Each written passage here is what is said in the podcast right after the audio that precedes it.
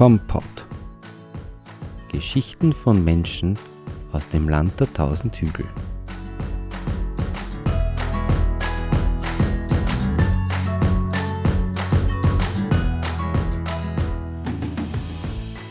Er hat etwas geschafft, von dem viele nur träumen. Er hat sein Hobby Radfahren zum Beruf gemacht. Seither scheint ihm nicht mehr viel aufhalten zu können.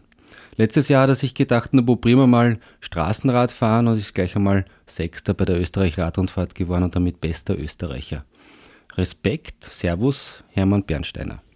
Hallo, Servus, danke für die Einladung. Hermann, du bist aus Ungerbach bei Kirchschlag, also in der Nähe von mir zu Hause. Und so habe ich dich auch öfters erleben dürfen, wenn du mit ordentlichem Speed bergauf bei mir im Training vorbeigefahren bist, wenn ich gerade mit dem Hund gegangen bin. Und da habe ich mir damals schon gedacht, nicht einmal mit dem E-Bike habe ich da eine Chance, dass ich irgendwie mitkomme.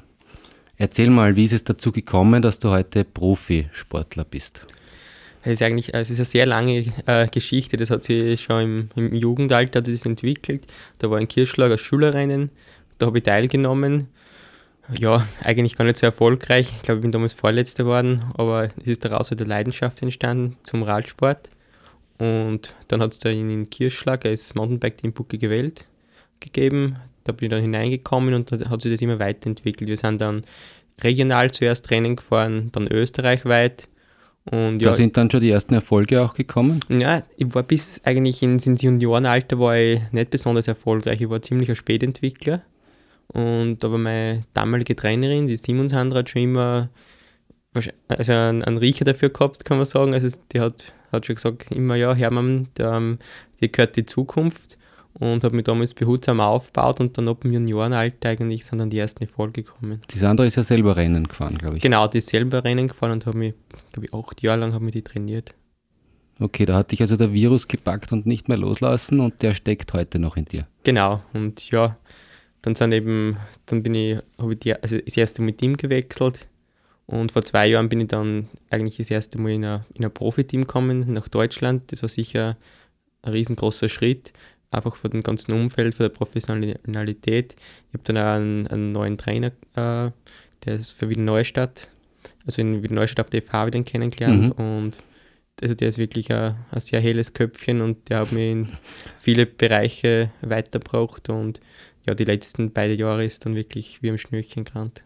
Aber den Trainer hast du in Deutschland jetzt mit oder, oder nicht? Na, der Trainer, der ist mein Privattrainer. Okay. Also der schreibt mir die Pläne, hat dann auch andere individuelle Athleten, aber okay. also mit dem Team hat der Trainer nichts zu tun.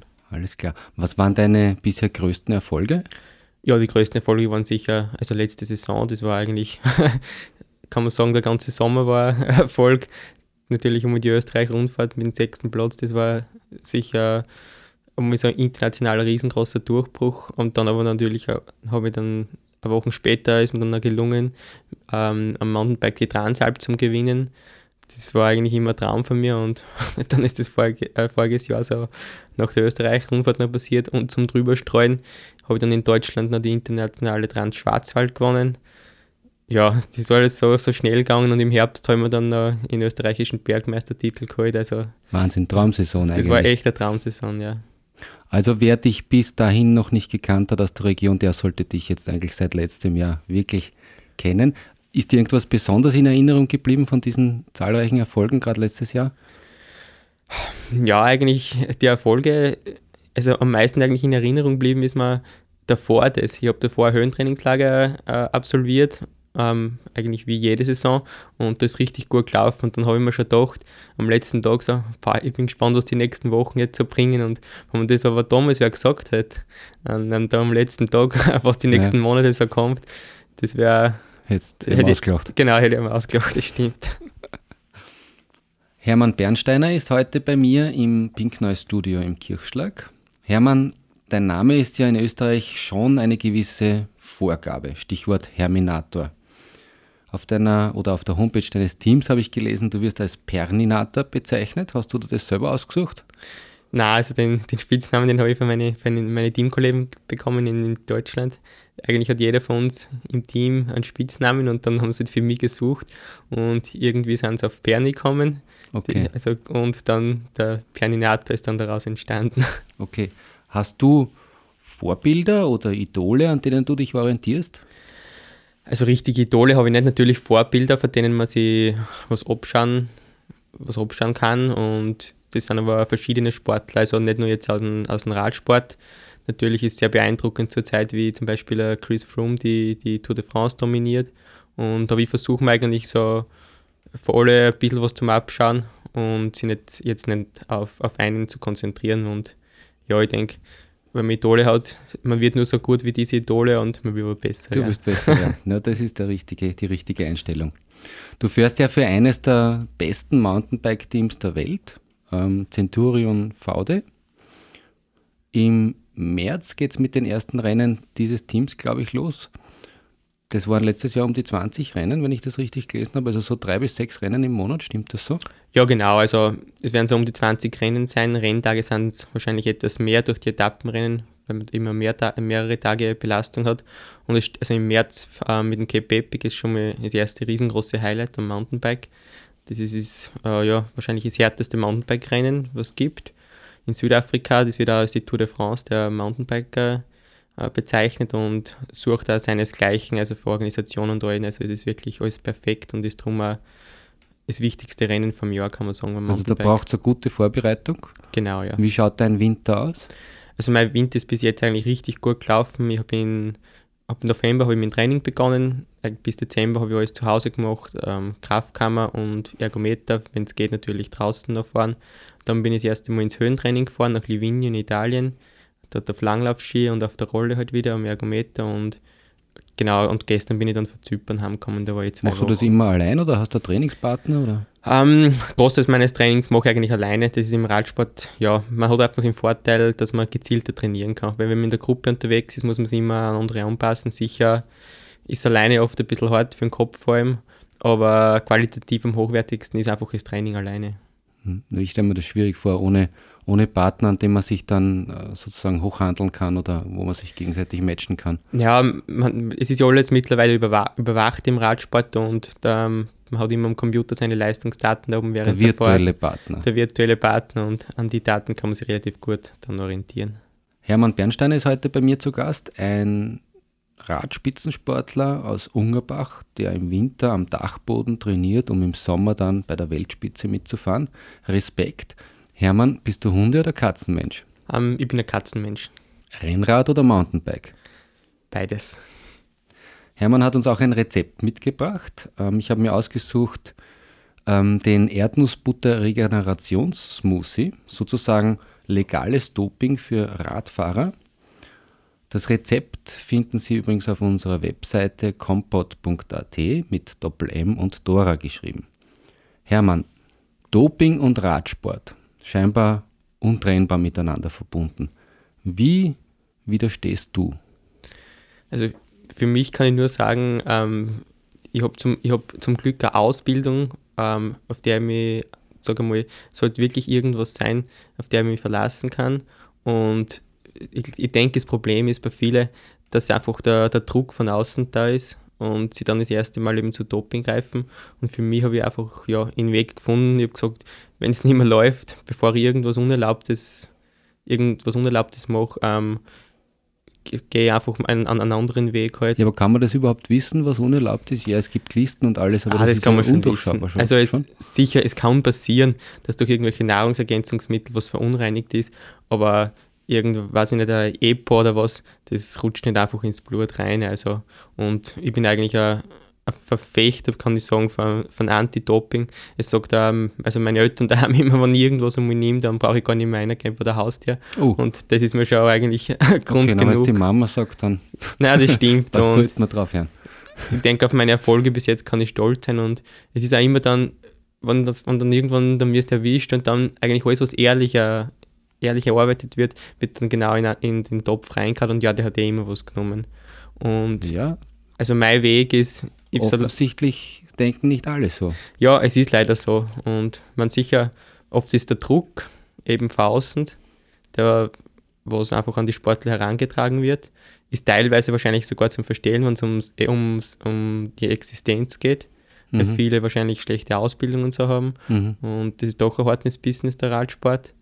Aber für mich kann ich sagen, also ich bleibe auf den Weg, auf dem sauberen Weg. Und wenn es nicht mehr läuft bei mir, ja, dann habe ich gute Ausbildung, auf die was ich mich verlassen kann. Super. Ich habe mir dein Facebook-Profil angeschaut und festgestellt, dass du rund 1700 Freunde dort hast. Was ist das Beste an einer Freundschaft mit dir? Also, dass ich jetzt so viel habe, das habe ich gar nicht gewusst. Eigentlich, ja, Facebook, das ist eigentlich mehr zum Marketinginstrument für mich geworden. Und ja, Freundschaft von mir, es ist wahrscheinlich nicht leicht, mit mir zu befreundet sein. Das ist, ist auch klar, weil ich eigentlich Du bist schnell weg, oder wie? immer, äh, immer viel fort bin. Und, aber ich denke, ich bin ein sehr zuverlässiger Mensch. Also wenn ich irgendwas sage, dann, dann ist das auch so. Und wenn man irgendwas von mir braucht und ich habe ja gesagt, dann wird das auch gemacht. Also Bist du in einer Beziehung? ich bin in keiner Beziehung. Nein. Also Mädels, hört's gut zu. Schaut auf sein Facebook-Profil, dann findet ihr ihn auch. Hermann Bernsteiner ist heute bei mir zu Gast. Hermann, du bist geboren am 7. August 1990. Jetzt habe ich nachgeschaut, was in diesem Jahr noch alles so passiert ist und das war ein ereignisreiches Jahr. Unter anderem war Matthias Reim Platz 1 in der Hitparade mit Verdammt, ich lieb dich. Aber die wirklich wichtigen Dinge waren so Dinge wie Berliner Mauer ist gefallen, Wiedervereinigung Deutschlands. Wir waren mitten im Zweiten Golfkrieg. Österreich verliert gegen die Färöerinseln in der EM-Qualifikation und Deutschland wird Fußball-Weltmeister mit Trainer Franz Beckenbauer.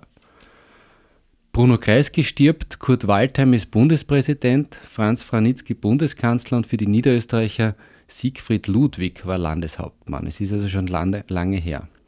Hermann, ich möchte dich fragen, was ist das Erste, an das du dich erinnern kannst? Puh, das ist jetzt eine, schwierige Frage.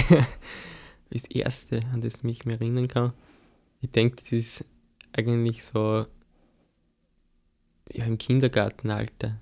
Also da kann ich mich dann schon an einige Dinge erinnern. Ich glaube, das ist, wie ich so zwei, drei Jahre alt war, wie ich in den Kindergarten gegangen bin und wir ins neue Haus gezogen sind. Also das, genau das sind so die ersten Sachen, an die was ich mich erinnern kann. Das muss dann die Tante Maria im Ungerbacher Kindergarten gewesen sein, Ja, vermutlich. eher, glaube ich, das, das ist so der Moment, wie ich vom Kindergarten heimkomme und bei uns ins neue Haus reingehe. Ich glaube, das ist so der Moment, an den was ich mich erinnern kann. Also von da an hat sozusagen deine Erinnerung begonnen. Genau. Da war aber noch kein Radl weit und breit, oder? Nein, kein Rad war da nicht weit und breit. Da waren meine ersten Versuche auf dem Rad mit dem Stützrad, auf die kann ich mich schon an erinnern. Das waren schmerzhafte.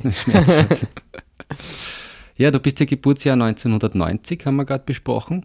Das ist klassisch die Y-Generation oder Generation Y, wie man so schön sagt. Ein Credo dieser Generation ist ja auch lieber arbeitslos als unglücklich im Job. Wie siehst du das? Also der Meinung bin ich nicht. Also ich glaube, ich könnte da gar nicht irgendwie ähm, zu Hause herumsitzen. Das wäre nicht meine Natur. Also da mache ich, mache ich vorher irgendeine Arbeit, bevor ich den ganzen Tag zu Hause herumsitze. Und jetzt sind meine Tage eh immer ausgefüllt, aber ganzen Tag heraus zu Hause herumsitzen, das kann ich mir nicht vorstellen. Also Aber grundsätzlich hast du mal geschaut, dass du das machst, was du gern machst. ne? genau, also das Und was kommt dann nach deiner Radkarriere? Natürlich wäre es ähm, ist Ziel von mir als äh, Trainer oder sage ich mal als äh, Performance äh, Chef irgendwo in einem Team zum Arbeiten, äh, in einem Radteam, einfach Athleten zum Trainieren und die dann weiter zum, zum Bringen. Das ist auch meine Ausbildung gewesen und ja, also das wäre mal das Ziel. Schauen wir dann, ob sie das natürlich gehört ein bisschen Glück dazu, dass man da ins Richt, äh, dass, damit man da hinkommt, weil die Plätze sind sehr begehrt. Mhm. Hermann, zum Abschluss schauen wir uns gemeinsam deine Zukunft an. 2017 wird für Hermann ein Jahr, an dem ich weiter näher an die absolute Weltspitze herankommen will. bei der Mountainbike-WM im Juni in Deutschland Möchte ich ein gutes Rennen abliefern, da der Kurs nicht besonders gut für mich geschaffen ist, darum umso mehr bei der Europameisterschaft im August dann auf Medaille fahren. Nach 2016 radelt Hermann bei der Österreich-Radrundfahrt 2017 aufs Podium, hoffentlich. Hermann will mehr. Die Tour de France 2018 Kommt wahrscheinlich noch etwas zu früh, aber ist sicher ein Ziel 2019, 2020. Wow. Mountainbike-Marathon wird olympisch. Bei der Sommerolympiade 2020 gewinnt Hermann eine Medaille. So soll es sein. Hermann beendet seine Radsportkarriere im Alter von 35 bis 40, wenn ich, wenn, wenn ich gesund bleibe und alles weiter gut läuft. Er startet seine zweite Karriere und wird Trainer.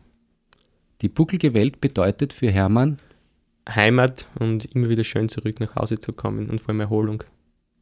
Hermanns letzte Worte sollen sein. Es hat mir richtig Spaß gemacht, mit euch heute hier zu sein. Ja, das hat mir auch sehr viel Spaß gemacht. Danke für dein Interview. Dankeschön.